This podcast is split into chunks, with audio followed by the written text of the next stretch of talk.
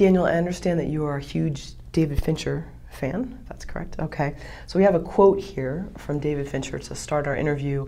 And um, if this is from Brainy Quote, so hopefully it's correct, it says this um, Some people go to the movies to be reminded that everything is okay. I don't make those kind of movies. Any thoughts on this quote as it relates to your work? I would agree with that, but I think that comes from, that goes much further back than that. That good drama to me is about conflict. So it has to be about stakes. So it very quickly tends to be about life and death kind of a thing. You know, the feel good movies are probably dealing with that a little bit less and they find other things that they're giving the audience humor and kind of that wholesomeness feeling. I like the stakes thing a lot. And I think what Fincher does really well, what very few people do, is that you don't know whether it's going to end well or badly. Like he has made movies that have done either. So if I go and see a Fincher movie today, I genuinely don't know if the protagonist is going to be okay at the end of the movie. And that is something that I would love to have in my own movies, obviously, because that is the ultimate suspense to do that to an audience. Whereas I think with most filmmakers, 99% of filmmakers, you probably know that the protagonist is going to be okay in the end. And then the other person you know that it's going to be a dark ending, a horror ending, a kind of you know, and Fincher has that great balance. So that is definitely something to aspire to, I think. Well, they say that most of these blockbuster films are made for the middle states, and they're made by people on either coast. And I'm butchering that quote. Uh-huh. But do you think that most people who aren't in the arts, the people that maybe just want uh, a neat ending, always feel that way. I, I know I'd asked someone who said they had a condo in Park City, and I said, "Oh, great! You get to go to Sundance. You don't have to worry." He goes, "I hate those movies." Oh. I said, "You do? How could you hate?" He goes, "I want to have a nice, clear ending. I want to be happy. I want to be uplifted in the end." Okay. I, I don't feel that way, but I think with me it depends on the day. There are days where I very much feel that way, and I'm looking at a synopsis for a movie, and it sounds intelligent and thought provoking. And I'd rather go to the dentist than watch that movie on that day because it's just you know too deep and will involve uh, me too much. And some some days I want that kind of feel good movie. And then there are other days. My favorite movie this year is The Lobster. Have you seen The, the Lobster? No. Incredible. And it's one of those movies where from moment to moment you have no idea what's going to be next, but every single one of them is uncomfortable. And but you're so engaged in what's going on because it's a story that you have never lived through before. Whereas 99% of other stories you've lived through before with different actors, with slightly different storylines, but you kind of are in familiar waters. And I think if a movie can put you in unfamiliar waters, that in itself is such an achievement that it doesn't matter whether it's a good ending or a bad ending or whatever the experience that you're being given for your $10 I think is, is worth every penny. Is it because, and this sounds so trite, but it, it's about, it, it reminds us of life, but it's not our life. We're watching someone else go through the fact that most human lives, that's our day. We're never sure from moment to moment right. is this going to turn out well? Is the car in front of us going to cut us off? Is this person actually not a friend? You know. Yeah. But that's life, but then we get to watch someone else go through it and we get to take something away from it. I think what we really want to do is that we see ourselves reflected in that struggle somehow and leave the theater with some insight that we didn't have before. And I don't know if it's necessarily important that that protagonist who was the vehicle for us to have that insight leads a happy life after the movie or doesn't lead a happy life after the movie, as long as I feel it was a rich experience that makes me a slightly different person walking out than I was walking in. But it's interesting that you're saying that about life, because I always have that argument with genres. Because life isn't one genre, right? Life is funny, and life is scary, and life is sexy, and life is blah, blah, blah, all those things.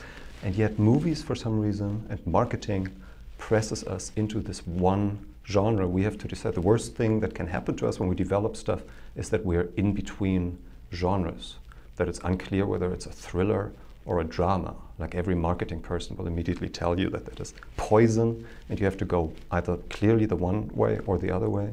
And even if you don't and you deliver a movie that is in between genres, they will make sure to make it look like a specific genre. They will decide in marketing, the marketing department will say this is a thriller and will just take the moments that look like a thriller and put them together. And I think that's when you get an unhappy audience because they were coming in with one mindset and then they were delivered something else. But I always love movies that stay within the genre, deliver that promise, but also give you sparkles of that real life that actually jumps genres. Well, it reminds me of uh, David Foster Wallace. He mm-hmm. wrote the book Infinite Jest, and he did an interview and he said he wrote uh, an article on going on a cruise, which he said was the most excruciatingly painful experience for him because they quote forced you to have fun, right. and then they would check in. Are we having fun oh, yet? Yes, and yes. we're going to do all these fun things on this itinerary for the day. Does it almost feel like that with certain films where they're forcing you? I think that is scary about the comedy when they always say that comedies are harder to make than anything else, which I believe because it's all about timing and about precision and all that and making it look easy and effortless. But the other thing is that the audience knows at every moment what you're going for. They know in every moment you're trying to make them laugh and have them have a good time, which in a drama or in a thriller I don't have to be, I don't have to lay my cards on the table that much and say, and now I'm going to try to make you laugh. Let's see if this works. And every failure is blowing up right in your face. You know, that's not the case. Maybe with a thriller a little bit because they know you're trying to create suspense, but it's more an overall, over the entire narrative kind of moment uh, uh, um, of effort rather than a moment by moment effort. Whereas in a comedy, you know when a joke doesn't land, you know, and it's painful. And I'm glad that I'm not making comedies and I don't have to subject myself to that kind of inspection. Yeah, it reminds me of the Have a Nice Day t shirt. So for a while that was really big in like maybe the late 70s, 80s. And then there was this backlash. Don't tell me what kind of day to have. Right, nice. exactly. exactly. And that's what you want from your movies. Or at least you want movies, I think that's the whole manipulation discussion. I do think that storytelling is inherently manipulative. Of course, you want the audience to have a certain experience and you're trying as a storyteller to, to get as much of a grip on the audience to steer them through the experience that you want them to have. But if they realize that you're doing that, I think there is a resistance to it. And they are going to put on the t-shirt, don't tell me what kind of data, don't tell me how to feel, you know? And the worst thing that can happen, I forget what I just saw that did that, is where the protagonist is always half a step ahead of the audience emotionally. Like that person is already crying because something sad is happening. But as an audience, I haven't caught up yet, so I don't get to actually experience the sadness. I only get to experience that protagonist's reaction to the sadness. And I immediately see my wall going up and go like, aha, the movie wants me to feel sad. Screw you. You know, I'm not going to feel sad. And I think that's another timing thing that goes for every genre, that you have to time the experiences and the reactions of the people in the story to what you think will be the rhythm of the audience, which is really hard to predict, I think. And that's why editing, when, when, people always say the film is made in editing, I think that's definitely true for the rhythm of it all. Because you have to anticipate when the audience will arrive at what point and when you can shoot the next particle of information or emotion at them. And if you get that wrong, then it's like a dance rhythm that is slightly off. You know, and I think that's the difference between a good editor and a bad editor. And then you do test screenings, and then you learn that the audience dances to a completely different beat than you thought they would. And then you recut the whole thing until you are kind of in step with your audience, I think.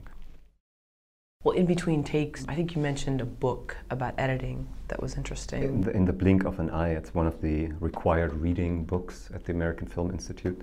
And it's written by Walter Murch, who's a like, very famous uh, editor.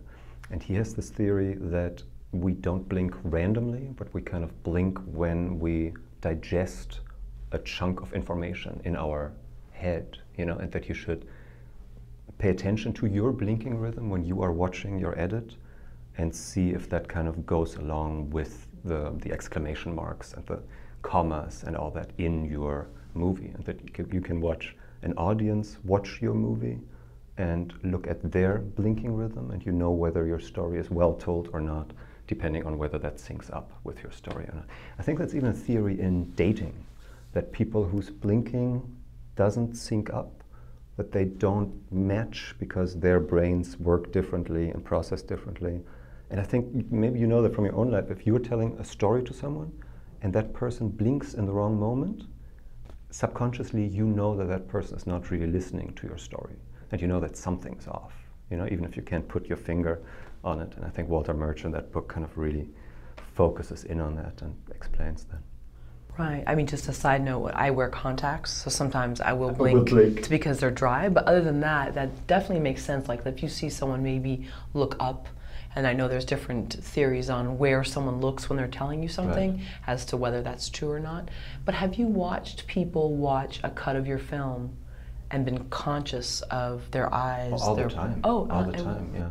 Because I can't, for some reason, I can't not watch my own movie if it's a screening that I'll do a Q&A after. I can't, because other people just go get a drink and come back for the Q&A and do the Q&A. I always have the feeling I have to watch the movie with that audience to get a feeling for their experience of it so that I know we're talking about the same movie. Because every audience, weirdly, I haven't figured out why, has a different experience watching the exact same movie. And you can tell that they are laughing at different moments, you can tell that they're in, in suspense in different moments. I don't know why that is. There's some hive group dynamic going on there. So uh-huh. to me, it's really interesting to, to see a movie with that audience. And then I'm watching their reactions a lot in the dark, you know, like a creep without them knowing. And, and sometimes I see them blink at the wrong moments, and I'm like, oh man, I wish I had known that earlier. I'm losing them in that and that moment, or that and that. Moment. It's the same as if there is a joke in there and the audience doesn't laugh, and you go like, did the joke not work, or did you lose them somewhere along the line completely, so that they didn't even realize that there was a joke? You know, so it's it's a terrifying experience watching your movie with an audience, for sure. But the blinking, the blinking helps.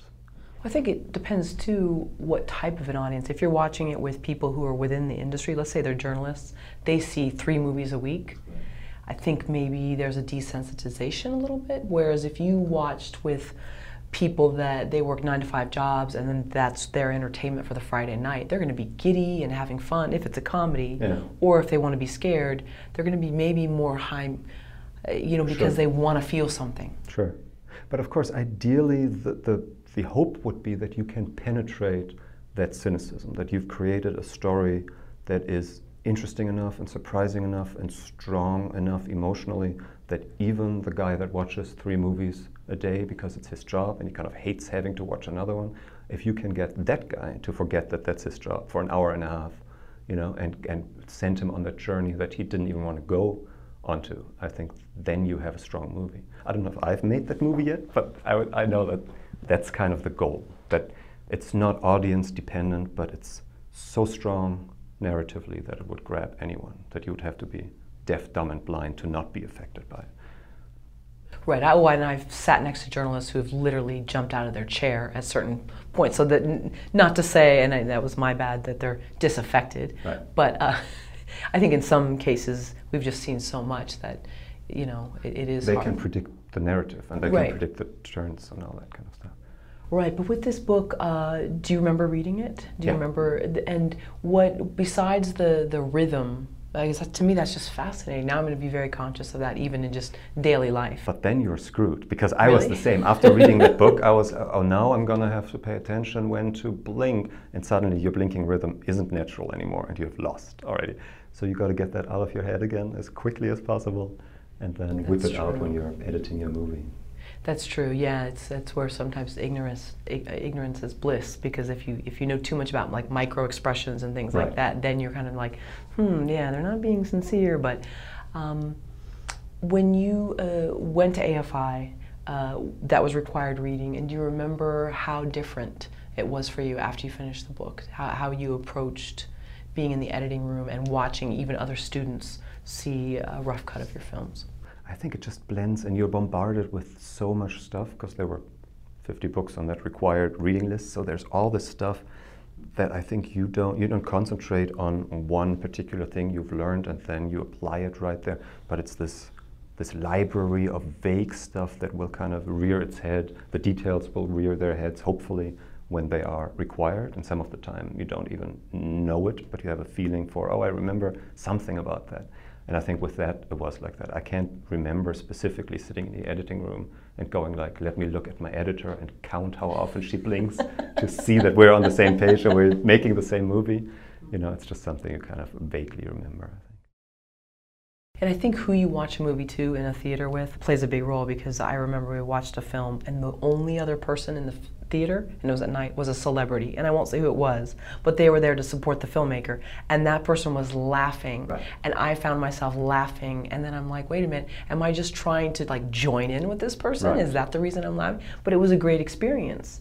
And it was surreal being in this huge theater with the one famous person watching this film. Was it Quentin Tarantino? It was not. Ah. I can say that. Because I have seen him laugh through a movie of mine, oh, actually. Oh, That wasn't supposed to be funny. Oh no! But he had such a good time.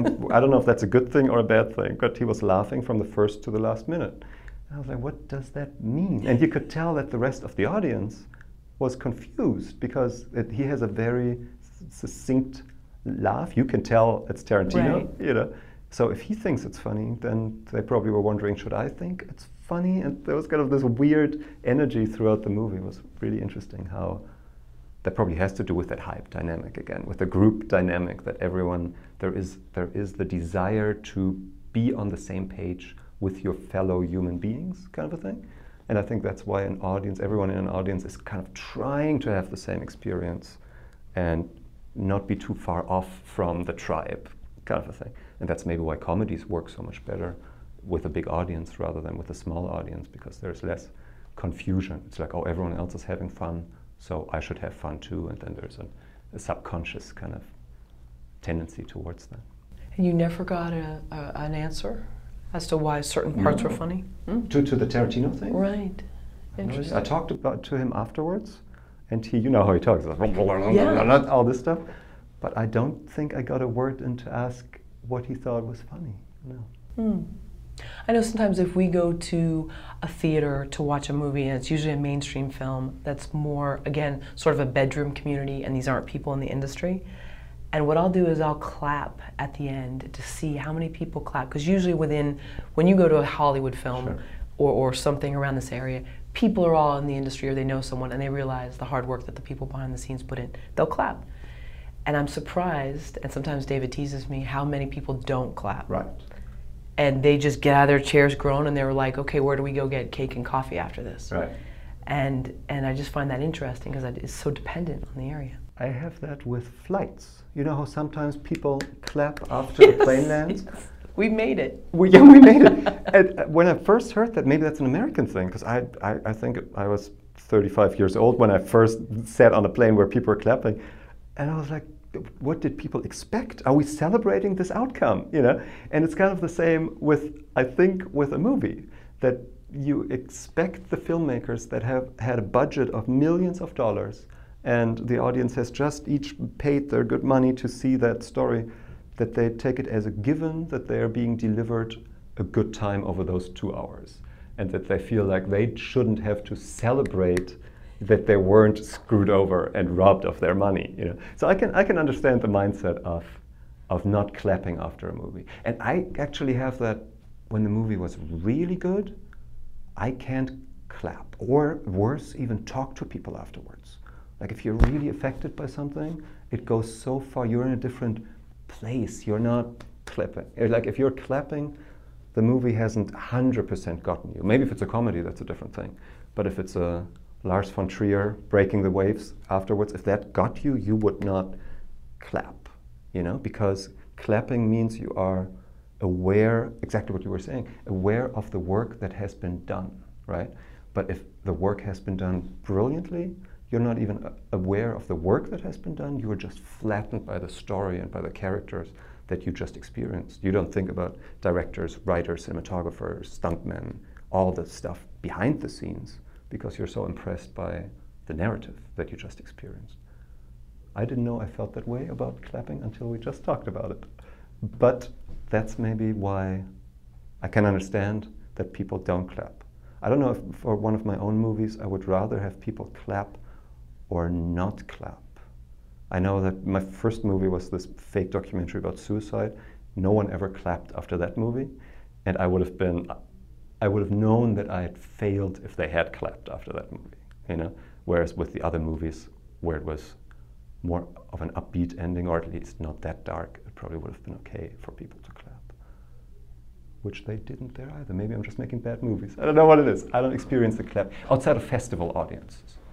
You know, I think at festivals because people assume that some of the filmmakers are there. There's the polite kind of clap, but I don't think I've ever experienced it that an audience was clapping after one of my movies. That'd be an interesting uh, uh, sort of survey for, for artists that, that make films. Would you be offended if someone clapped after your movie, or would you take it as a compliment? Depends on the movie. Right? Mm-hmm. It depends on the state you want to put people into. Going back to Fincher, uh, at the end of Seven, whether people are clapping or not clapping, and whether you want that or not, probably depends on the story that you were just telling and the emotion that you were hoping to put the audience into. Like Fincher, could be just because we had that example earlier, for Seven, you know, you want the audience to be so distressed and destroyed that he probably wouldn't want anyone clapping at the end of the movie. I think he would have known in a test screening that something is wrong with his movie, whereas there are probably other movies, you know, that are more upbeat and have a different energy. True. And I am thinking back to the ones that I have clapped at recently, and they were not uh, sort of these melancholy endings. Right. So, yeah, that, that does make sense. Well, it's 2016, August 2016, summer day in LA. We, I don't know why I felt the need to say that, but we were, we met with you the first time in 2012. Right. And uh, that was about four years ago. So since that time, a lot has happened in your life. You've, you've been a part of projects, uh, different things. Have you become more idealistic about filmmaking? Less so? More realistic? About what is needed to work in Hollywood? Have you Oh, had any kind of great question? Have you talked to people that get more idealistic as their career goes on? That I, I want to talk to those people. Um, I've become. It's it's an interesting question because after we last met, I think I was just in preparation for a movie. I think I was just about to shoot 13 Sins, which is my last feature film. I haven't made a feature film since then. And it's interesting you're asking whether I got more idealistic or, or less. I think it's a mixture of both because I'm very proud of 13 Sins, um, but it never went anywhere. It made $9,000 at the box office. And it came after Last Exorcism, which was this, you can discuss whether that's a better film or a worse film or whatever, but box office wise, it was a $70 million success going to a $9,000 complete failure at the box office, right? Which I would claim I have nothing to do with either, not with that success and not with that failure because it's marketing and how much money is being pumped into stuff. Last Exorcism had a marketing budget of $24 million, so it's easier, to, of, of course, to get people to see it and to make that kind of money. 13 Sins didn't have a single dollar of marketing budget. And that depended on without pointing fingers, but it depends on who buys your movie, of course. And in that, in that case, the company that bought the movie just before 13 Sins was going to be released had a huge flop with a movie that they had big hopes for and had done a big marketing campaign for, and they were just out of money. They did not have the capacity of getting 13 Sins released theatrically, you know. So suddenly you are a VOD movie, which is not a problem, but it is a difference, of course, in if you see the chart of your career, the way it's perceived. You're, you're going from, you know, the worldwide theatrical movie to the VOD movie in America, which means that nowhere else in the world it's going to go theatrical. So suddenly you have a movie that is, you know, basically disappearing, which has nothing to do with its quality. Just as this success didn't necessarily have anything to do with its quality, you know. But of course, you are being held accountable. So I then kind of had to see where to get my next paycheck from because suddenly I am not this filmmaker maker anymore because Hollywood is always you're worth as much as your last project made at the box office basically. So I was worth this much after Last Exorcism and I was worth this much after 13 Sins, which is a real problem to get yourself out of. So the answer is TV, you know, and I was always like, I don't want to do TV, I don't want to do TV. But A, I had to get my rent check from somewhere, and B, I think the landscape really changed. Maybe I'm just telling myself that because now I'm doing TV, but I think a lot has happened since we last spoke in terms of TV with True Detective, with Game of Thrones, that some of the best storytelling to today is being done in TV.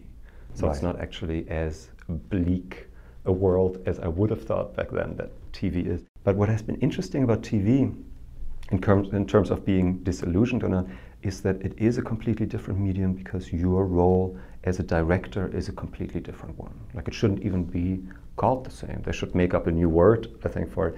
Because in a, in a movie, in a feature film, you create a world from scratch, right? You cast your people, you make every decision, the costumes, the locations, all of that from scratch. You work on the script, you put your team together, you are responsible for everything. And not, not that all, every idea is yours, but you are the filter through which everyone else's ideas are filtered, and you, as the director, are the one that goes yes, no, yes, yes, no. You know, in TV, you come on board with a script that the DGA says you need to have 24 hours before principal photography. So sometimes you get a script as you get on the plane. You read the script on the plane. It's very clear because this script is already such a political document because it's been in development with the network, with the production company, with the showrunner, with the mm-hmm, financiers, that this is already the compromised document that everyone agreed on. The last thing they want is your opinion about anything as a director. It's very clear, direct what's on the page. So that's the first difference. Then the actors are already cast. All the sets are already built in the studio.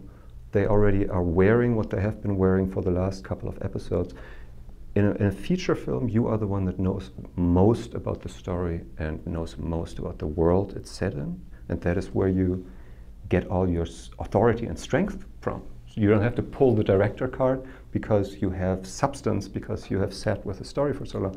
In TV, it's the exact opposite. You know less about everything than anyone else who is there and who has worked on all the other episodes, right? And everybody knows that, including the actors.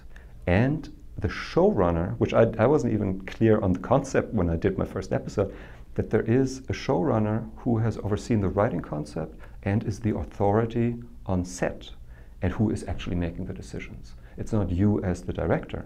Because at first I was always like, shouldn't I make that decision? You know, we are in production meetings where in a, in a feature film environment you would get asked a thousand questions from all the department heads and suddenly I was in a production meeting for TV where I wasn't asked a single question. I was more like a uh, I was auditing the production meeting more than anything. And then there's another thing in TV which is called the tone meeting, which I also wasn't familiar with. I saw on the schedule tonight tone meeting. So I showed up for the tone meeting. I was like, I wonder what that, should I prepare something? What is it? It's basically where the writers sit you down and go through the script scene by scene and explain to you what is important about every scene and what they need you to deliver.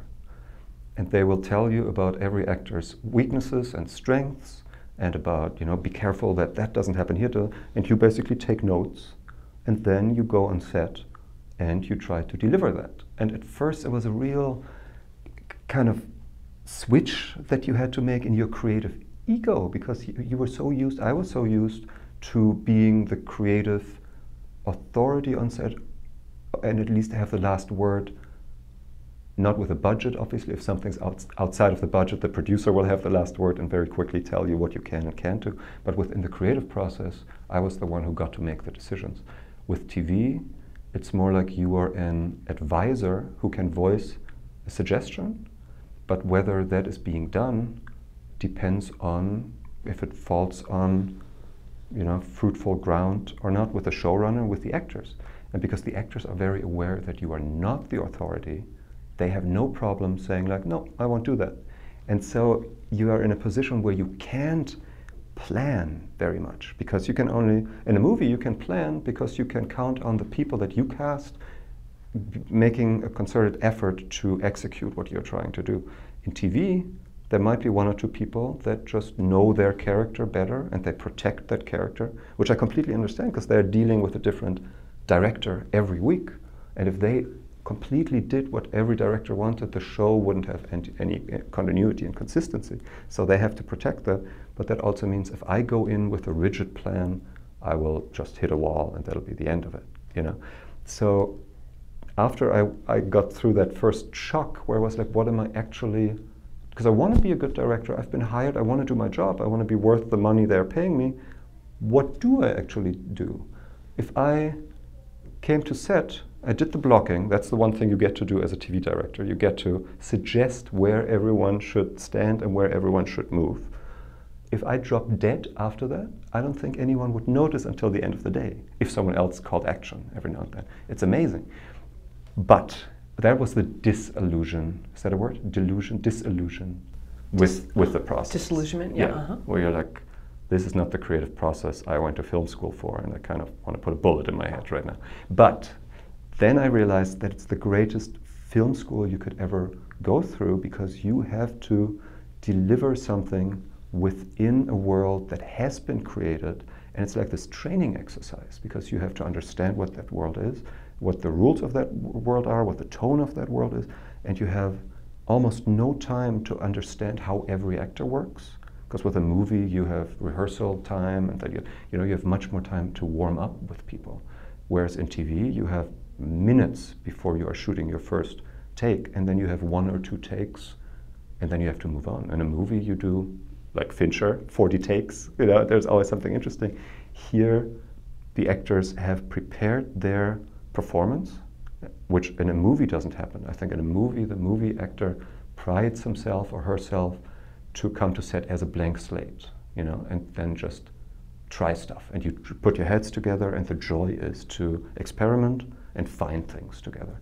In TV, you don't have that because you don't have the time. You're shooting a 45 minute episode in six days. There's no time for experimentation. So they come with a, with a performance that they have thought out in their hotel rooms and they show it to you. And you get one tweak, maybe two. And if you want more than that, everything comes to a standstill and there's this atmosphere of something's wrong. You know, we're out of sync or something. And everyone gets insecure, and the showrunner comes in and makes the decision. So I kind of quickly had to learn that I, it's a completely different rhythm, you know. And the problem is that by the time that you have earned your actors' trust, and I get that that's a very valid process for them to go through, the shoot is over. Like on every episode where I have six days, by day six, I have the feeling now we all trust each other, we know what we're capable of, and now we could go off and make a movie together or make an episode together or whatever. The problem is that we just made the episode, you know, while that wasn't necessarily the case. So it's a great, it's a great environment to try your own directing abilities because you have to be fast and you get to try a lot of stuff. And if stuff goes wrong, you don't feel quite as connected to the final creative outcome as you would in a movie that you have been working on for two years. So it gives you a certain freedom. With a movie, if I drive to set in the morning, I'm nauseous because I'm so nervous because everything, if, if anything doesn't work out that day, then it's on me, you know? Whereas in, in TV, the machine is already running. Someone had this great analogy. Actually, the showrunner of the first show that I did, he said, in movies, you hold the steering wheel like this, tight, you know? And with a TV show, it's more this where you kind of gingerly kind of, yeah. And that's exactly what it is. And it's like, to stay with the car analogy, it's like a, a movie is like a stick shift, I think, where if you don't press the gas, it'll just stand and nothing will happen. Whereas with an automatic, if you don't do anything, it kind of slowly drives anyway. And that is what the TV show is. I think a TV show could direct itself without a director, probably, and would more or less look the same, whereas a movie would just fall apart if there weren't a director. And that took a little bit to learn, but by now I'm having a lot of fun doing TV exactly because of these limitations. Because every, it's so fast, you're in and out, you know. It's as if you are getting into this six day training camp with people you don't know, with a team you've never worked together with, a cinematographer, you have no idea what his style is. You, you have very little time to learn what he's been doing with the other seasons, the other episodes, and you have to work within that environment. And adjusting to that is, a, I think, a really good exercise. I think it's made me a much better director whenever I get to make my next feature film. I think TV will have been a good exercise and training camp. Going back to something you said about how you came off the success of one film and then another film that you enjoyed making, you felt it wasn't as successful. In some sense, though, don't you think that that then further prepares you and makes that you draw that line in the sand knowing that that's the ebb and flow of being an artist, that's an ebb and flow of having a brand, of being in a band, that you're going to have some that are perceived one way and some that aren't. But if you really still want to do this, you get back and you do it again, and you know that that's kind of the risk. That's a very mature way of looking at it. I don't know if I had that maturity, you know, where you you just because you're just furious because it's out of your hand. Like we put as much time. It was the same team as the other movie.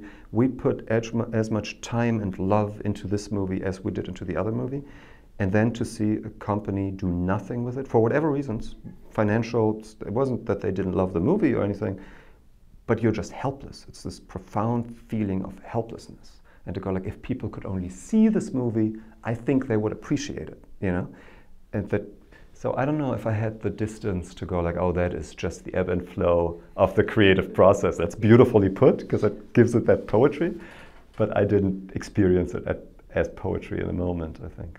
Right. Well, I'm, and believe me, this is not like how I dictate my life every day either. I mean, we all get upset over something not working out, but I think if you have time to reflect on it and say, because I've known a lot of people that have been frustrated and say, nope, I'm done, leaving, right, tired of this. Right it didn't work, this person did this, did that. But if you know that if you can have some distance, somehow bring in a paycheck, however that is, and then go, okay, this might be part of how someone sustains a career. Sure. You know? You're no, I'm sure that, that is probably true that if you can't deal with the failures, you won't have a career. Uh, for sure, for sure. Now, with me, I don't, it's one of those cases where I'm not really good at anything else. I don't know what else my career if I could play the guitar, I would try the rock star career. I don't know. So I know that I'll stick with with narrative storytelling in whatever form, whether that's TV or movies or whatever, so that at least when I panic and I'm frustrated, I don't go out of outside of that box and go like, let me become a gardener or something. I'm staying within the, you know, what can we do within that? And it's kind of the same thing though. You want to work with material that you find stimulating and interesting and that's not generic. And then it's almost secondary where it ends up. I mean, of course, it's nicer if it ends up on the big screen at the ArcLight and you know on 3,000 screens than on VOD on iTunes or something. But really, the, the creative process that you go through is absolutely exactly the same. So. And, and also, too, sorry to interrupt you, um, that, that knowing there isn't really anything else you have a desire to do because I heard someone say that the other day like oh I'm not trained for something else but I know that person's bright enough to do whatever they put their mind uh-huh, to uh-huh, uh-huh. but it's having that impetus to get you out of bed to do that right and if the only thing that gets you out of bed is knowing that okay I have a 6 a.m. call time and I'll I'll get ready for this those are the days I'd, i prefer to stay in bed though when I have a 6 a.m. call time. okay, maybe bad analogy. Because you're always, I don't know, I'm always fatalistic. Maybe that's a cultural German thing that I always think like today is the day when everything will go wrong and everything will fall apart. Mm-hmm. And every night after a shoot, I'm genuinely surprised. I'm going, today went really well we got away with it one more day. Tomorrow is going to be a catastrophe, but today we're and then when I think back, I don't think I've ever had a bad shooting day where I didn't go home and was like, today was amazing.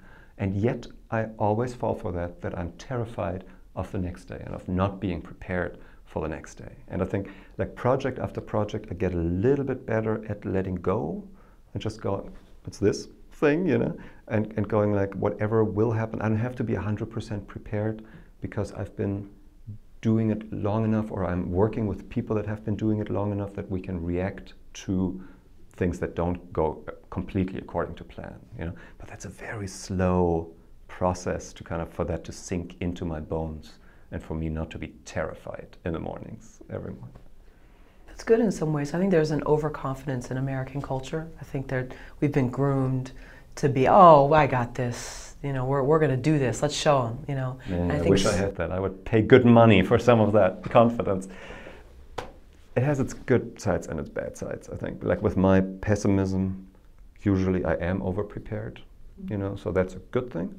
But on the other hand, if I look back at, at shoots now, we had such a good time, and I'm kind of like, I wish I had enjoyed that more and not my, had half my brain being terrified of what tomorrow might bring. Like if I had known the outcome in advance, I would have enjoyed the journey much more. So I'm now trying to consciously do that, even with with difficulties. Because it's I'm so privileged. How great to see these things. How great to see a genuine Hollywood diva being difficult and being a nightmare from the first row. You know, how great. yeah. But of course, in that moment, you don't feel that way. You just go like, that woman is destroying my life, and I don't know how to do the scene because she's being difficult. But if I can just step back and go like, I get to spend my workday seeing that first rate, you know, I wouldn't want to do anything else. Right. Yeah. You can pull out the ebb and flow card. Or exactly.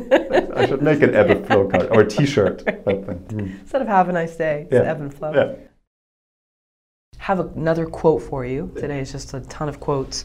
This one is from Maxwell Maltz, and it reads Often the difference between a successful man and a failure is not one's better abilities or ideas, but the courage that one has to bet on his ideas, to take calculated risk, and to act. Excuse me, and to act. So, do you relate to that? And I can read it again if you want. I kind of read it. I mean, I, I think it helps if the idea is good to begin with, you know, um, confidence, and we were talking about that earlier. I think confidence does help a lot, but if your idea is bad, then being persistent and, and loud about it is not going to get you that far either. Like I like people a lot that are quieter and have great ideas, and I have to. I know I have to pay good attention because they won't point out how great their ideas are. So I have to kind of listen because I know the diamonds are in there and they won't scream them into my face. But it's probably true that a lot of great ideas just die because someone doesn't have that feeling to project it to the world or the persistent. It's also hard because first couple of reactions might be negative that you get to something, you know, where you are pitching it to someone and maybe the pitch of how you describe the idea isn't completely worked out yet and you're just trying it out and then you get negative feedback.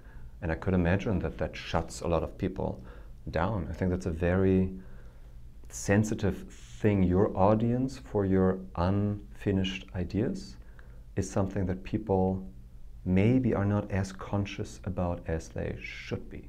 That it's as if you're carrying, as if you're giving someone a raw egg and you kind of want to know that they will be careful with that raw egg and not just destroy it because they don't get it or because they they want their opinion in there quicker. There's also in test screenings, I think there are different groups of people, but one group of, of people is always they won't tell you what they think about your movie. They will tell you what movie they would have made or wish you had made. And you always want to say like that's not the movie I made, you know. So I think if you if you come with an idea to that crowd, then you will get discouraged very soon. But on the other hand, there is the danger of not going out with an unfinished idea to a test audience early enough and kind of keeping it, being very protective of it and working on it and, and not wanting to expose it to the world until you feel is, it's the best version of what it can be. And then when you show to the world, they will react to it and you'll go like, oh damn, I wish I had heard that comment four weeks ago when it was still flexible and I could still do something with it. Now it's so rigid and the whole thing will fall apart if I integrate that idea that I just heard from someone. But back then it would have changed everything. So I think over the years I've gone out to people earlier and earlier, and by now with the very first idea, and see how they respond because it is, it can change so much, and just to bounce people off of uh, ideas off of people, I think is a huge valuable tool, and to know people well enough to know in, in what ways they're bouncing it back to you. Do you have to put on the extrovert hat when you do that? Being an introvert or being more internal? Not necessarily the extrovert hat, because I'm not a salesman. If the idea can't sell itself in that moment, then it's probably not a good idea. But you definitely need a thick skin. Like there's nothing, I never feel more humiliated and stabbed in the back than after a test screening. But that's what test screenings are for. You know, you don't make a test. You don't invite people to test screening just for everyone to say like, "That was great. Have a good day." You know, you want them to say, "I was bored. I was offended. That didn't work. That didn't work. What the hell were you thinking about?" Mm.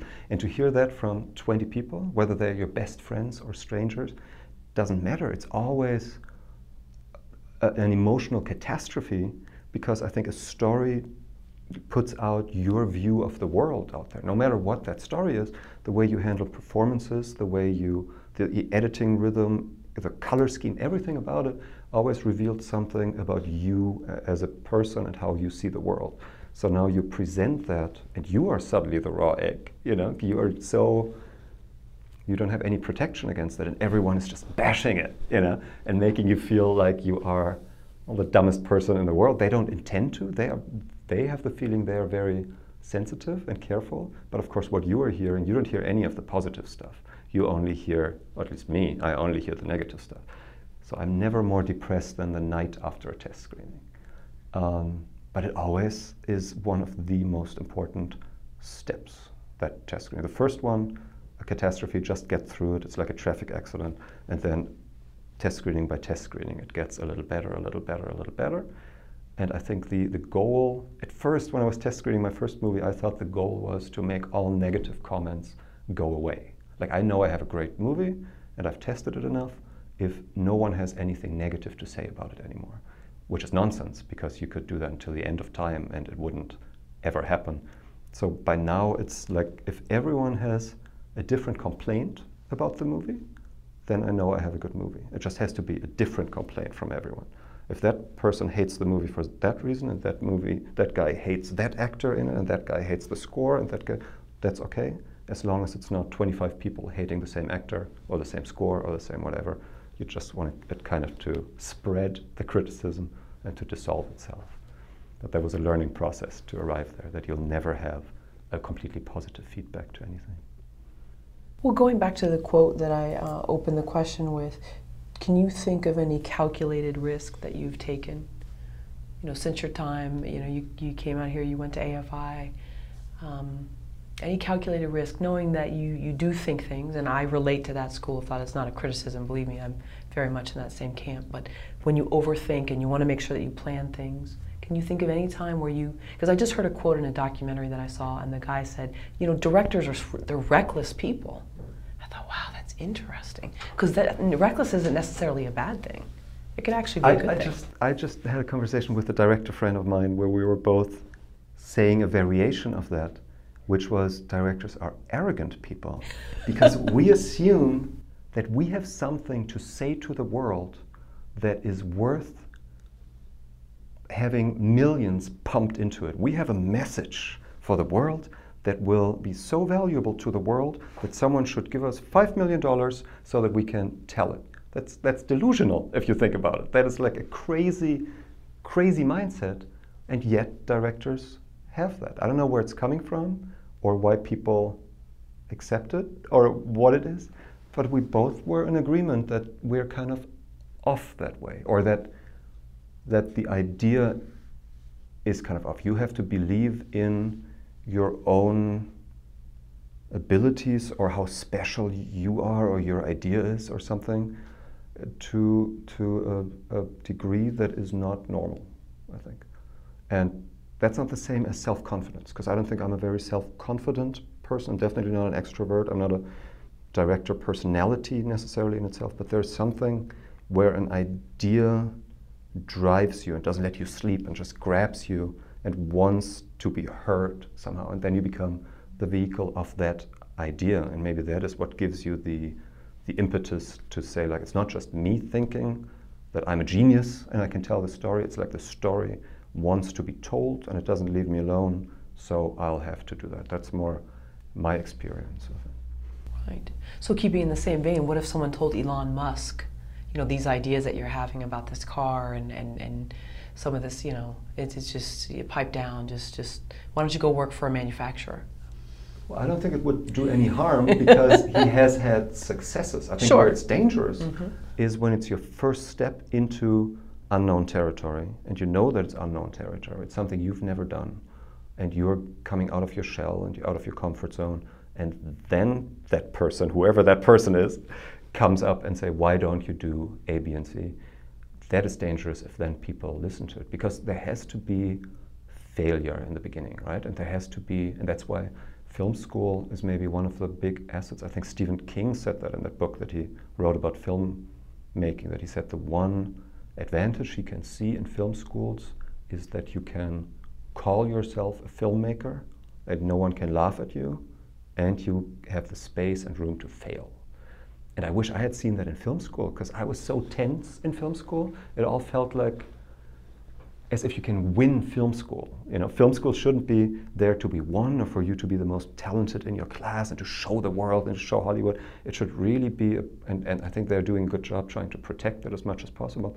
It should be a time where you are allowed to try stuff and fail and see what doesn't work. It's like that Edison quote where he said he find, found 900 methods to not invent a light bulb, and, you know, before he found the one that, that actually worked. So it's the same there yeah, so I think that's the Elon Musk would probably be fine. I wouldn't be too worried about Elon Musk at this point. I think you said before, Daniel, don't worry about making it pretty. I think that's interesting, and is that part of what you talked about in film school that it, it made it okay to like fail at making something? Don't worry about making it pretty. I mean, the process is messy. I think some someone. Uh, talked about the parallel to making the sausage. You know, everyone, when you later talk about your movie is done and then you hear people talk about the process, it sounds so beautiful. It sounds like they were on vacation. They always were all of the same opinion. It was just a creative melting of the minds and everyone was supportive of each other. That's not what it's like. You know, it's it's war. There are people that you love and people that you hate, and you have all the self-doubt in the world, and more often than not, you you have the feeling you have no idea what you're doing. It always feels like there was a plan and then they executed the plan and now there is the movie, you know. But it's this this quote that there are, what, how does it go? Three movies: one that you write, one that you shoot, one that you edit. I think that's very true. Like my movies, I never expected to be the outcome better or worse than what they then became. But I think ideally there will be the the product, the movie, the story itself will take its own, own, take on its own life and will have its own life force and tell you what it wants to be. And I think that that's where a lot of people, or where it's hard to listen to that because you're so tense and you're so unsure of yourself that you don't want to release that power and go, oh, let's just see what happens. You want to execute your plan, you know? And that's where you hit the wall because you won't be able to completely 100% execute your plan. You need that little bit of flexibility to go like, oh, it wants to be funny in that moment, let it, you know, and then test screen it and see if it destroys everything else, which it might. But at least give, and that goes for everything, give the actors the room to give you something else than what you had in your head before. Give the production designer, the cinematographer, give everyone enough room to to breathe and to contribute. And I think they will catch on to that very quickly, whether you are someone who just wants to have stuff executed, their vision, and you don't really want people to contribute, you know, you just want them to fill in the blueprint that you've made, or do you want them to contribute? And I think the, the atmosphere on set is night and day. And I think we talked about that four years ago, that if you stick to your plan, then all of it, and if you're a genius, that's great, but if you're not, you have a problem because everything will only be filtered through your one mind and your one angle, you know, and there will be blind spots that you can't can't do anything about. Whereas if you give everyone else the opportunity to, to creatively contribute, you know, and work together, suddenly it's 10 minds kind of putting their processing power together.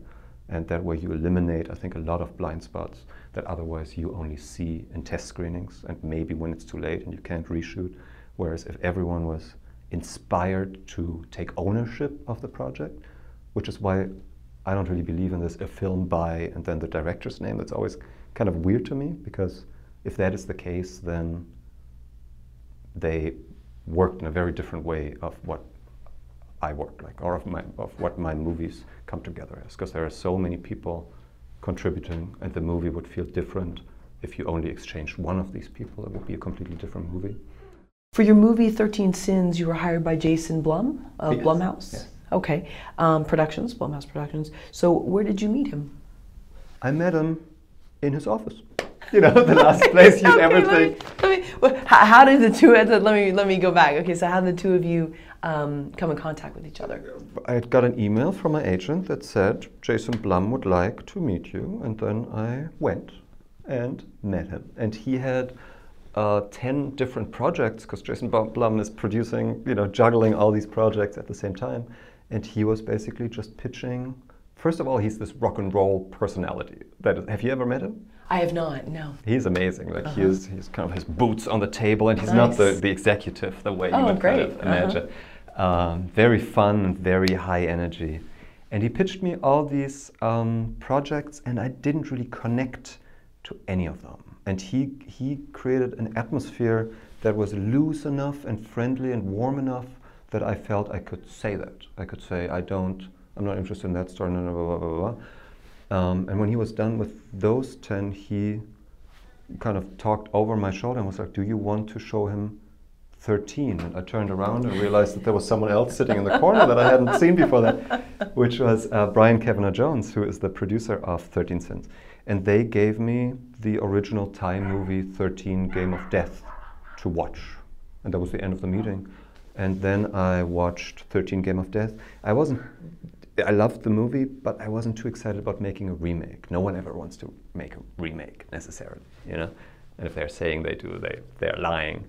But I couldn't at the time. I was working with M. Night Shyamalan at the time on a, on a project, and I I knew I had to do something soon because there's this pressure in Hollywood that they will all forget about you if you don't make something within a year or something and your career will be over.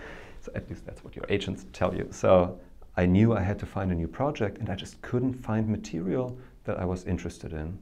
And 13 Sins, or 13 Game of Death at the time, was something that I always had in the back of my head and I liked the material. And the only thing that spoke against it was that it was a remake.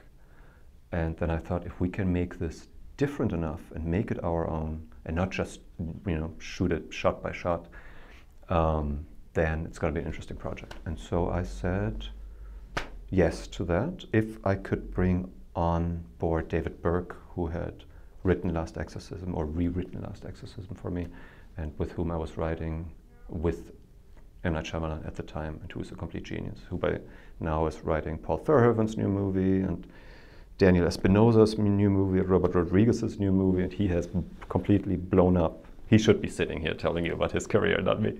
Um, but they let me bring him on board, and we wrote a new script. David wrote a new script, which was great. And what was fun about it is that the structure of 13 Sins kind of had this episodic structure because there are 13 challenges that the protagonist goes through. So you could create a completely new world for, for every one of these challenges, where normally in a movie there are like one or two big set pieces and the rest is just kind of connective tissue. Here it was 13 set pieces, you know? So that was really enticing about the material. And then Jason Blum loved it, and then Bob Weinstein loved it and bought it, and then we went to New Orleans to make the movie. That's see, and this story now feels very clean and as if it was just this pleasant road from A to B, when of course, you know, it was a one year process of sweat and tears and blood, not between us, but just in the movie making process. And the movie turned out completely differently from what anyone else thought. I think better, you know, but but that's what I'm talking about when, when people talk about their movies, that it always feels like it was such a smooth journey it never was a smooth journey. It was always an adventure and fascinating, and I would do it again in a heartbeat, but it was never smooth. Hmm. You think that's why some people don't come back because they thought it was going to be one thing, whatever the movie is, and it, it ends up being not Hearts of Darkness type triumphs that people are going through, you know, Apocalypse Now, where you're, you know, dealing with all sorts of things from opposition from the government, things like that. But you know, something where it just wasn't what you thought. You know, you're you're ruminating late at night, thinking like, no, this can't happen, and you thought it was going to be where you heard birds chirping and. Right. I, I have a friend who is a very talented director who just made her first movie, and who said, "That's it, a beautiful movie. The outcome is gorgeous. Name actors, great." And she said, "I have no desire to ever do that again." Why? She just was. She said she could not deal with the feeling of being the king on a throne making the decisions. That to her, what most other directors are craving, what you can get addicted to, you know, that is exactly what turned her off. She was like, I don't want to have that relationship with anyone ever. Like to her, as much as she was trying to build a collaborative atmosphere on set, I think it could never be collaborative enough. She always had the feeling she was the leader of something and she didn't want to be the leader. She wanted to be. Wow. She's amazing. That's but, fascinating. Yeah, and I'd, I'd never heard that from anyone that there was that they had too much power on set and that's why they wouldn't do another movie. But she is that person that makes complete sense and she might not ever make another movie. I think maybe if she gets over the experience, and most people have to forget the bad experiences to make a movie again, she kind of has to forget the powerful experience of it all to do it again. I don't know. So I'm, I'm sure that a lot of people don't make a second movie because they are surprised by how much hostility from the elements, from, from everything, they are bombarded with and they have to get through. Right. I'm not sure where I'm going with this, but I'll just say it. So there's this book called uh, Quiet, The Power of Extroverts. Susan Cain. Introverts. Introverts. I'm sorry. I just bought that. I just bought you that. did? Oh. Because I am an introvert. My wife is an introvert, and we're having a daughter in a month. And I'm like, that girl is gonna be the introvert of introverts. I better get that book. and It's excellent. It. Is it? Yeah. It's excellent.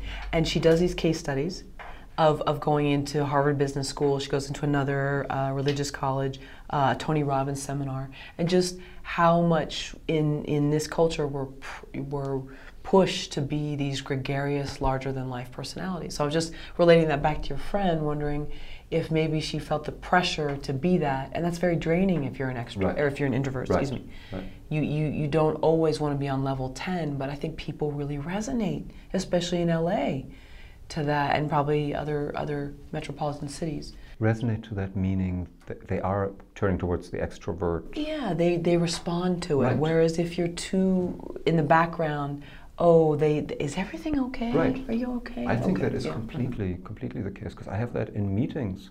That I think creativity and storytelling in itself is a timid process because you are trying stuff out. Constantly you're throwing stuff against the wall, seeing if it sticks. You're not sure of it. You have to see it. It's kind of a you know. But in a in a meeting with producers, I think we talked about that also four years ago. You have to pretend as if you have it all figured out. There is no doubt in your mind. You see the movie clearly. All bullshit. Like, I don't know a single creative person who has a vision. I think Hitchcock claimed that, that he basically had shot the movie in his mind. And maybe, I don't know. I know that that's not the case with me or anyone that I know. But for some reason, there's this convention that everyone has to pretend in those first meetings that you have it all figured out, otherwise you won't get hired. Which I understand from the producer and executive side, because of course you'd rather hire someone who has the confidence and can take over, and you don't have to babysit that person anymore.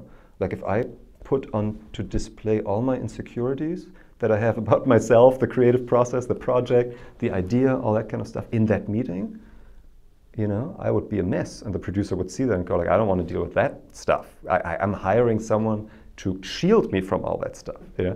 So I think that is a personality thing. Like a lot of friends of mine that I went to film school with that I think are the better directors don't work because they can't make it through that first meeting because they can't fake the confidence.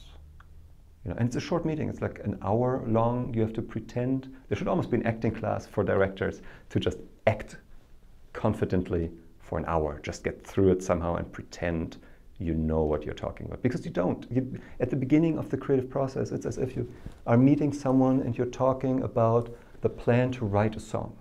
You know that doesn't exist yet. There is no clear vision of it. You can talk about ideas, you can brainstorm, you can talk about what you don't want to do, what you want to avoid, what you like. You like the last Fincher movie, you like The Darkness, or there are references. But to pretend that you have the product already made in your mind, I think it's kind of insanity. I mean, do you think for, for you, a lot of the people maybe that you know that were in film school or people that have talked to you after screenings aren't making films because they're not always shooting? I know you've said that in the past, always be shooting. And I don't know if that meant just on set, uh, always have, you know, be ready to roll, or, or just even during these downtimes, they weren't making something they weren't doing something in terms of no i think that goes to what you were saying earlier about the um, that that people get scared easily if the feedback isn't positive immediately. So everyone is always waiting for someone to give them to allow them to believe in an idea and to give them a green light and go like go. But no one will, you know. So if you don't just go, and I think that's what I meant by always be shooting. Don't wait for someone else to give you the green light or the money or the support because 99% won't be there. And the people that are not shooting are the people that have been developing the same script for 10 years and they're waiting for financing for 20 mil for someone to give them 20 million dollars. That's not going to happen. You know, I think the people that are shooting are the people that grabbed a video camera and said, "I'm going to do this quirky little thing now and see how it turns out," and then they show it to someone who sees something in it, and then you go from there. But you need to be doing it rather than waiting and, and hoping that someone will allow you to do it. I think. And we have all the tools today, right? There's no mm-hmm. excuse anymore to, to wait because we just don't need the same resources that we needed 20 years ago or something. Everyone can shoot a movie on their iPhone, like Tangerine, you know, or movies yeah. like that. But what about short films? Do you feel like after maybe one or two because you talked about being in film school and it's it was a safe place to kind of fail. But then people that get caught in this perpetual short addiction is that good? No. No. No. I think that is a problem. Because it's just about how people look at stuff. If you have that might have been the case years ago that someone would look at a short film and go like this is brilliant. We'll now make the feature version of it but you can count, and those example exi- examples exist, but you can count that on one hand. I think what you have to do today is you have to make a feature, as time consuming and as you know grueling as that is. You have to get that feature into a festival, and you have to get people to see it, and if possible, win an award.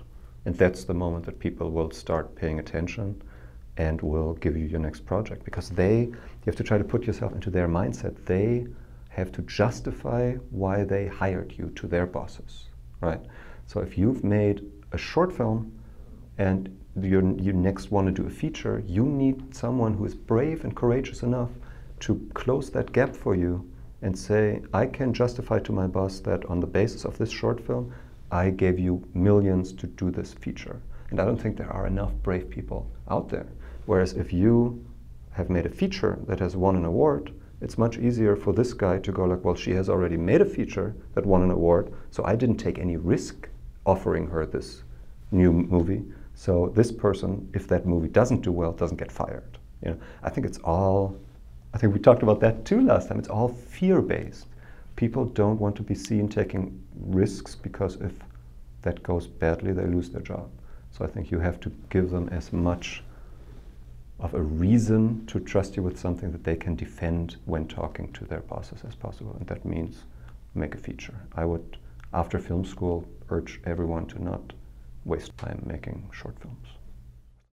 When you sit down to write a screenplay, are you focused on character, plot, certain set pieces, or is that the furthest thing from your mind?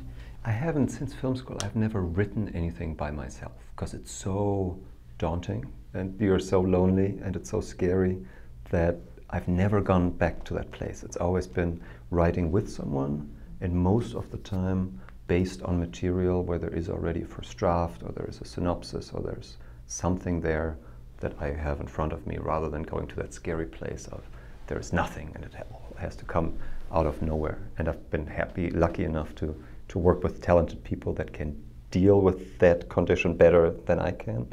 And I think that's one of the reasons why I went into directing over writing, because I couldn't really deal with the anxiety of the blank, blank page and knowing that if I take the wrong turn, you know, in act one, then three months later I'll wake up in act three and go like, oh damn, I just wasted two months of my life because I, you know, took the wrong turn or whatever.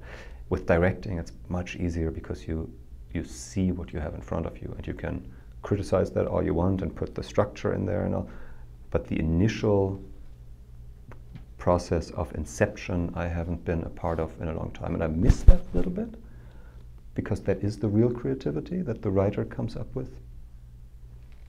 But that's the price you pay, I guess, for not being a great writer. And I'm not a great writer. Do you think that's a fear of being alone? Yes. That's interesting. Yes. Because it's just there, if you are alone, or at least in my experience, you're alone with your inner critic. you know. And in film school, we learned a lot of narrative structure and all that kind of stuff. So I apply that. I can't help it. As soon as I come up with an idea, I throw all that technique on it, and there's nothing that doesn't die under that blanket immediately, you know. And this inner critic, I've, I've heard different people talk about how they deal with it. That they have a notepad, and everything the inner critic says goes on the notepad. Oh wow. And then in the drawer, and we will deal with that later. But now let us give the creative process the freedom to not be suffocated by the inner critic, which I've never actually tried. I should try that because it sounds sounds That good. sounds great. Yeah. But if you have someone else that you can bounce ideas around with, I think it's so much faster because I don't have to have an idea in my head and wait until I know how I feel about that idea. I just say it. I don't have to be afraid that it's a stupid idea if I found a good collaborator and that person will have an immediate reaction to it, either good or bad. If it's bad, then we go another direction. If it's good, then I don't have to second guess myself and go like, oh, I hope that was a good idea. But I know that my 100% of my test audience right now, that one person, loved the idea, so we're good to go into that direction. Of course, there are a million ideas and you throw out 99% of them, but the, the, the second person, your co writer, gives you such a safety net that I don't want to do without ever again. I think I sleep better with that safety net. Have you tried to ever write? I mean, I know you wrote in college. I think you were an editor for uh, school newspaper, or you, you, you wanted to do short stories or science fiction, things like that. I Yeah. So, Ne- but narrative, long form, since I Yeah. studied at AFI directing, I've never done from scratch again. Maybe it's time. 15 years later, maybe Yeah. that trauma is, is not inside of me anymore. I don't know. Um, you can fight with the critic on paper. that's right. You know, Lock him away. Yeah, exactly. Never look at him Put again. him in a drawer. Yeah. I, I know that I use the, that critic on a daily basis when dealing with other people's material. And they must hate me for it because I've, like, if you give me five pages of a script, I'll give you 30 pages of notes on those five pages because my inner critic just goes wild. You know? And that can be a, a blessing and a curse. I think it's, on the one hand, it's good because it's all narrative structure based, but on the other hand, of course, it stifles the creative, the joy of the creative project, uh, uh, process a little bit. Yeah. Well, there's a saying that people don't actually want feedback; they just want reinforcement that their idea is good. Then I'm the wrong person to show your screenplay to. Hmm. Well, but yeah, but then the people that you think about the people that have been in your test screenings, Yeah. and if five of them have come up with the same issue, quote unquote, that they have with your film. Isn't that almost a blessing in some Totally, sense? not maybe not in that moment. no, it hurts, but of Yeah. course it's an, it's an absolute blessing. There is, I think, it's an art to give feedback that at the same time criticizes and boosts your confidence. Very much so. And yeah. that's interestingly, I, I've, I've learned that LA people are actually pretty good at that, whereas people outside of LA, like if I show something to my German friends, that's when I notice the difference between if I have a test screening among filmmaker friends in LA that know how to gently put something, but at the same time go like, but you're onto something great here, and if you keep going to that direction, it's going to be mind blowing. Whereas the German crowd just go like, hated it, end of story, and you're like left hanging and kind of destroyed. I think that's a that's that's an art that not many people know how to do right. I yeah, I think too intention. I think some people give criticism to wound. But those people, you the good thing is Yeah. uh, about having made several projects that you leave out those people for the next test screen. so someone said, don't ever, don't take advice about your writing from someone that doesn't love your writing. And I think it's the same with with filmmaking. Like if someone hates the film you want to make, then that person is not the one to help you get to where you want to go, obviously. But I think after a couple of times you have that that down. Or it goes the other way that you know like I had this one girl in film school at AFI without saying her name. But we were so different in what we liked and what we were trying to do. And she hated everything I did so much, and I hated everything she did so much that she became this really valuable test viewing member because I knew when she hated something, I was on the right track. And when I screened my thesis film, Rough Cut, she was the first one who raised her hand Oh, great. and was like, I love this. Uh oh. And I was like, we better go back into the editing room and re-edit this thing. And we did. So she became valuable just by knowing what she, what her sensitivities, were, sensibilities were. So it could go either way, I think. But yeah, the people that wa- want to hurt you, you should probably get rid of as quickly as possible in your in your test screenings. But you also shouldn't get rid of the people that tell you the truth. And I think that's Sure. kind of the, the danger. So if you're not necessarily experiencing the blank page, but you're collaborating with someone else's work who's already done that part, what's your process for then breaking down that script, looking at it, analyzing it? Well, I'm the slowest reader in the world. Like it will take me six hours to read a script. I don't know why that is. I kind of read it out loud in my head or something. But what happens because of that is that I am stuck in every single moment in that script for a really long time, so I notice really quickly when something takes too long. Whereas a quicker reader would probably just go like, "Oh, here's a here's a page of whatever," and I'll just continue reading on. I get angry if I'm on a page that doesn't know what it wants, and I don't know why I'm in that scene right now. And I, I hold the right. This sounds very bad, but I kind of hold the writer personally responsible with wasting my time which really isn't their fault because I'm just a slow reader. But at least after reading it, I have a very clear, and it might be completely off objectively, but I have a very clear idea where I felt the script worked or didn't work. And then I just apply. I'm a big, big believer in formula is always a word, in, in classic narrative structure, like from Aristotle over. I think Robert McKee is a genius. I know a lot of people think he's too formulaic and he's whatever. But I think that most of the weaknesses in a narrative, when it can't hold your, your attention, that is because it doesn't adhere to a certain narrative structure, if it be three act structure, a five act structure, whatever it is, that is ingrained in us as human beings. You know, so I work a lot with like question marks, for example, like at what at what moment, at this moment in the script, what are the question marks that I, as an audience, am burning to have answered that make me turn the page? Why am I interested in continuing this? And a lot of time you'll realize there is no question mark, that people are just having coffee right now. And you know it's a problem. And that goes back to what we were talking about earlier, which is conflict and stakes, because drama is conflict and stakes. That also means that you don't know what the outcome of something will be. So there is a kind of internal magnetism and a structure from moment to moment that I think you have a. It's very easy to get a good feeling for that and to not be distracted by. th- That's maybe another thing. I'm not a very visual person, as in I don't see the script in my head, you know, at all. I, I, I feel the story. I read the story. I f- get a feeling for the characters. I don't see images.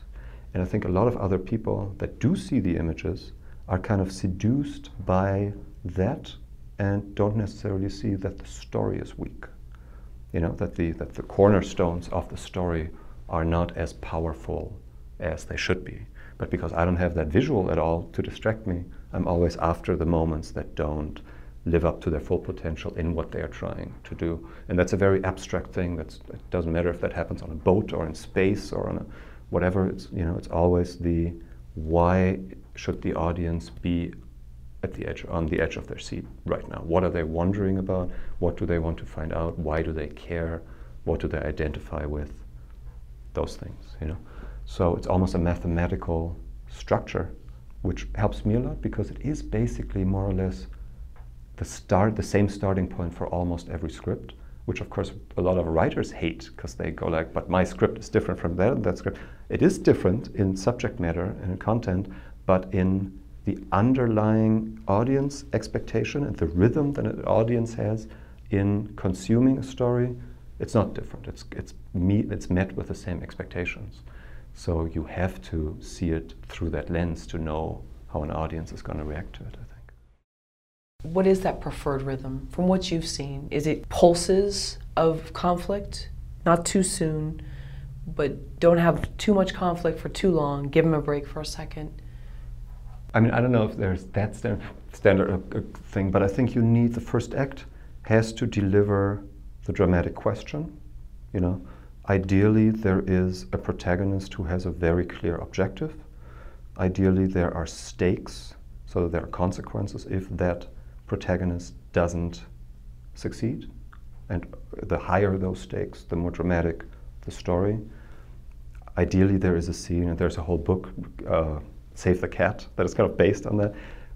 Ideally, you have given the audience a reason to side with that protagonist, which a lot of movies and scripts leave out completely, which is amazing to me because it's one of the main ingredients. Why would I, as an audience, care if that character sees his father before he dies? You know, there must be something that shows me a humanity inside of that character. And it can be a bad, bad ma- mafia serial killer, whatever guy, but something that I can relate to, where we share uh, our humanity in that moment, so that he becomes the vehicle for me to discover things about myself in the end. I think that's the secret that every audience, it's a very, I, that's a very selfish process. I think every audience really comes to the theater to learn something about themselves and not about Oklahoma or space or whatever, but about their emotions in that moment. But that only works if you can create a connection between the protagonist and the audience early on.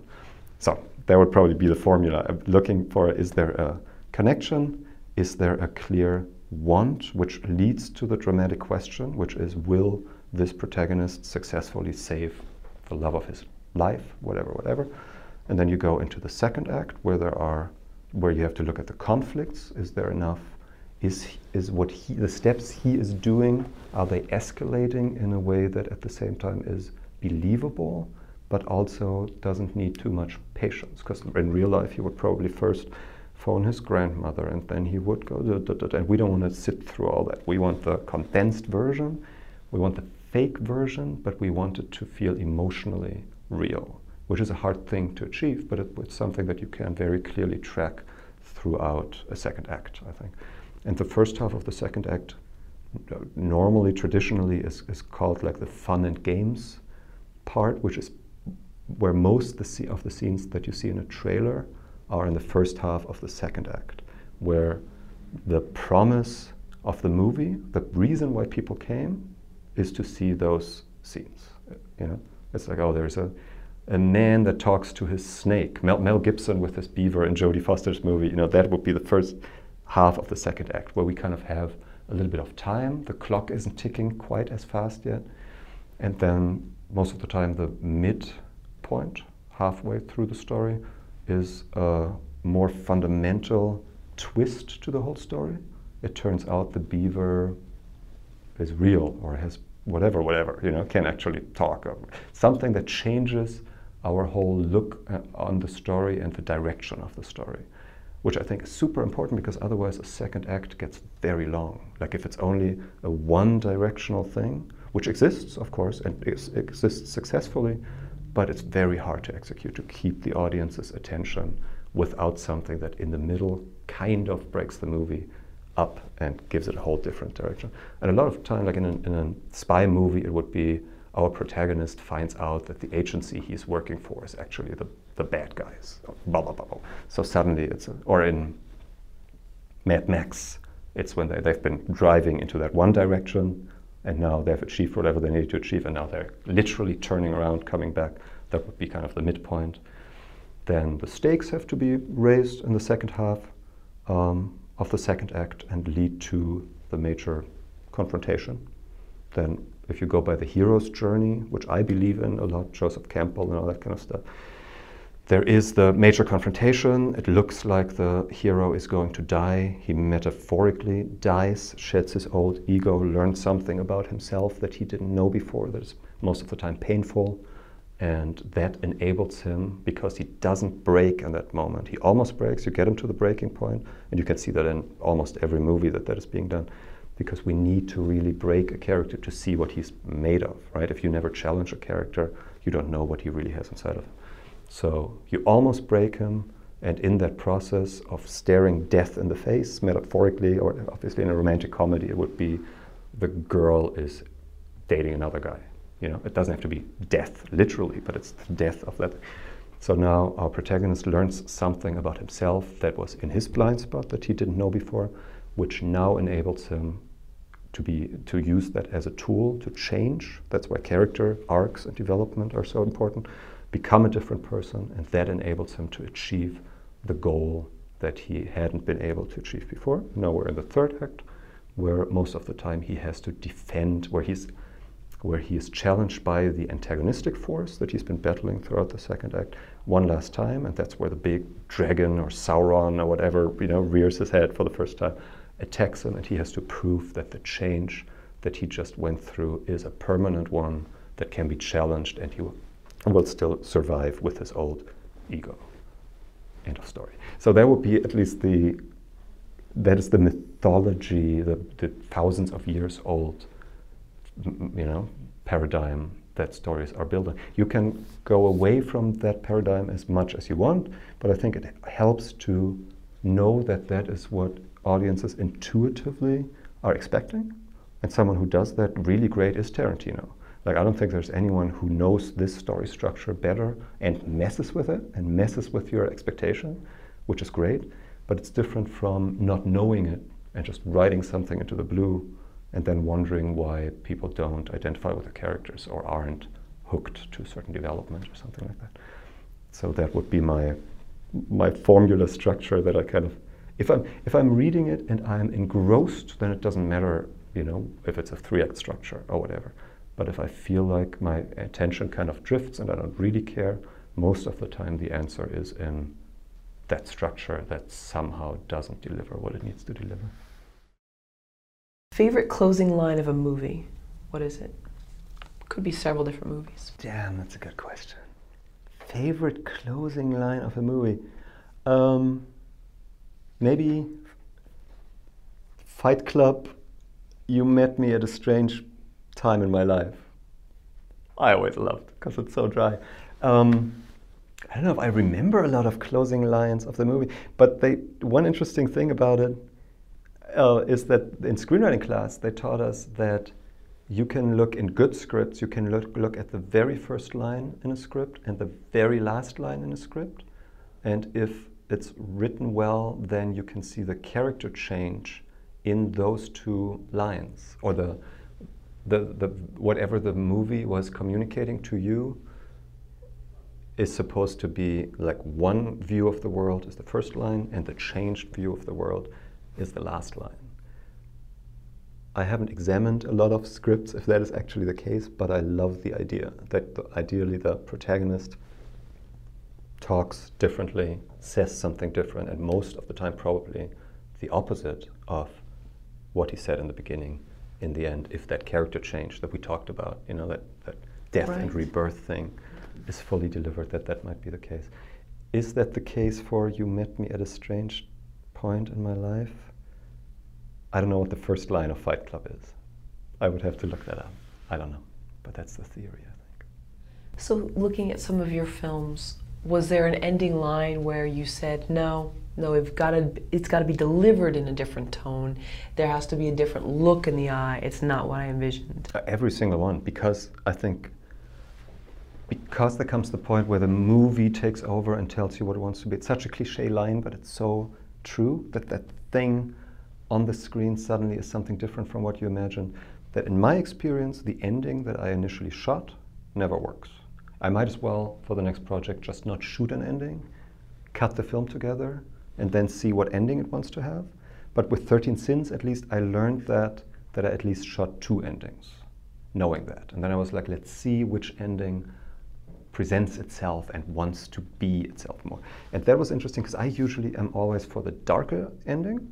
You know, the dark, the darker the better because it has that air of it's more intelligent or something, which is nonsense. Why is it more intelligent, intelligent if your protagonist dies in the end than when he doesn't? But I always feel like I've delivered Shakespeare if there's death in the end rather than a happy Hollywood ending. But in 13 Sins, we shot two endings one dark one where the protagonist does die, and one lighter one where he doesn't. And for the first time when I played them both, I had the feeling I want the lighter one because I have seen this character go through all these trials and tribulations for 90 minutes, for two hours. He doesn't deserve to die. Like he deserves, I, he means too much to me to sacrifice him at the end of the movie, you know? And then we test screened both movies and got the same feedback that people said it's so dark please at least give us an ending that is not even darker than that. So it's, it's not just the ending line, because you said the look in his face Mm-hmm, or something. Another thing that's important is the end music.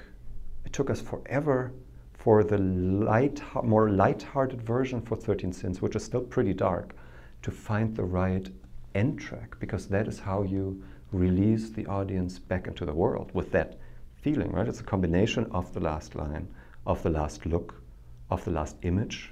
Is it the crane shot that goes back, or is it you know is nature restored, or what, or do you go in, or is it open-ended, or whatever? And then, unfortunately, I wish you didn't have to, but you kind of have to show your hand a little bit by choosing the end track that you're choosing, because it does give away what you want the audience to feel. We talked about that earlier. The you know how, how vulnerable you are as a filmmaker if the audience knows what you're trying to make them feel and which emotion you're trying to manipulate them into. Nothing says that more overtly than your closing music over the credits. You know, so it took us forever to try different, different music stuff, and it was a different movie every single time. And then in the end, we found one that was just in between, where you, where it was not clear what the movie wanted you to feel. Hopefully, which might be uncomfortable for a lot of audiences, like the one you talked about, where someone wants a happy end and a happy kind of closed off end, they would probably hate that ending to begin with, and then with that music because it leaves it emotionally a little bit ambiguous. But I kind of loved that for that ending. What about with the Bourne series? Because the music the, from the first one I can remember doesn't necessarily make me feel like it's a total happy ending, but there's a promise in the music but it doesn't mean that everything's rosy. Maybe that's what I'm trying to say. I don't know. Uh-huh, You think of the. the, the I, I, don't remember those okay. specific scores, but I think that's exactly what you'd want it to be if it's not a closed ending, because everything is rosy. Is, is not a very int- it's not a very challenging no. ending. And if you're trying to make a movie where where people will gather in groups outside of the theater to discuss and the louder they're screaming at each other, the better, because you have the feeling you've, you know, kind of, you've, you've brought up emotions, but let your own opinion about it be as much in the background as possible and let it be ambiguous. That to me feels very grown up because you're giving the audience, you're releasing them ideally with a question and not with an answer. That is the ambition, at least. Whether that works or not, I don't know. But I think great, great movies do that. Like Fight Club does. A lot of Fincher's movies do that. Lars von Trier, for sure, does that on a great scheme where it's about like questions about humanity that you're being. Um, so I don't know how the Bourne series handles that, but I could imagine that the character is complex enough that you can't force him into a clean cut. This is a positive ending kind of thing. So that makes a lot of sense to me. Aside from your screening in Kosovo, which we know you, you did not probably stand outside and listen to some of the, the groups because there were other issues going on, but from other maybe more tame uh, screenings, have you sort of lingered outside just to hear even the intensity of the discussion? Not even the words being said, but the, the, the, the passion in someone's voice when they were debating with a friend over something. Not in my own with my own movies so much because I'm mostly in the Q and A, and that discussion happens right there in the audience, which I love. That sometimes happens that one person asks a question, and then someone in the audience, just when I'm about to answer, answers that question, but in, with an attitude, and then that person, there is something happening, you know, and the more of that happens, the better. You know, the more involved people feel. Doesn't mean they love the movie necessarily. Some people might hate the movie, but have a very strong opinion about something, and then that triggered blah blah blah. Something. But I've seen it with other movies. Uh, Wings of Desire. When I first watched Wings of Desire, there was the afternoon. Wim, Wim, Wim, Wenders, Wim Wenders. I don't know how to say it in English. Um, there was the afternoon show, and I arrived for the evening show, and there were all these people, these little groups standing in front of the theater, debating as if it was like a college course or something. And I was like, wow, I'm, I, wonder what movie I'm getting myself into here. You know, oh, Breaking the Waves is, I think, the same thing where people Breaking the Waves to me is one of those movies that I can't I watch it every single time. It screens somewhere because every time I'm hoping that this time she's going to make it this time she's going to survive. I know it's a movie. It's probably going to end the same way it ended last time but that character has me so much that for some reason she's become real to me, and I'm, you know, following her wherever she's screening within 100 miles, breaking the waves. And after that movie, I can never talk, but a lot of people can, and there are the most because people either hate her or love her, or, but everyone has a relationship with the protagonist, you know, and that is definitely one of the movies that leads to discussions outside of the movie theater. I love that. Yeah, it's an interesting feeling when you really when you're just speechless and you can't even make small talk. Yeah. After a film, yeah. I've been there many times, right. and you have to maybe use the bathroom or you have to go get a drink of water, or something. Oh, and you have to that, face human beings. With me, that might take days. It's oh, not just wow. like I want to go home as quickly as possible. And that's not just when something is tragic. I felt like that after The Revenant or something. Like it's just being overwhelmed by either the filmmaking quality or the protagonist's fate in the story or something. You know, it's like it has to be a pretty bad movie for me to want to discuss it with someone right afterwards. You know, or not a bad movie, but at least someone that does not have its hooks in me mm-hmm. So much that I will think about it in a week or two to come. Do you think that's an introvert extrovert issue? Oh, maybe. Because I wonder if because introverts are so internal, and that's not to say extroverts don't feel things and are internal at times, but extroverts need to vocalize right. so much, whereas introverts really just they have they just let it ruminate, and we kind of have to work it out in our own heads. I think sometimes before sense. we. Isn't there this thing that that extroverts get energy from contact with other people, and mm-hmm. introverts it sucks energy out of them? Right, and they gain energy from being internal and yeah. being by themselves. So that would make sense to me that if I'm already so exhausted emotionally by the movie, I have no more energy to give, so I can't interact with people that which would then need require more energy because I don't have that energy. I just need to go home and regain yeah. that energy or something. I don't know. It's interesting. Have you ever had trouble even driving? Sometimes it's just like I think I need to pull on a side street and just sit here for oh. a second after certain films. Not that I can remember. No, okay. But that would make sense. don't don't drive emotionally impacted yeah. after this movie. There you go.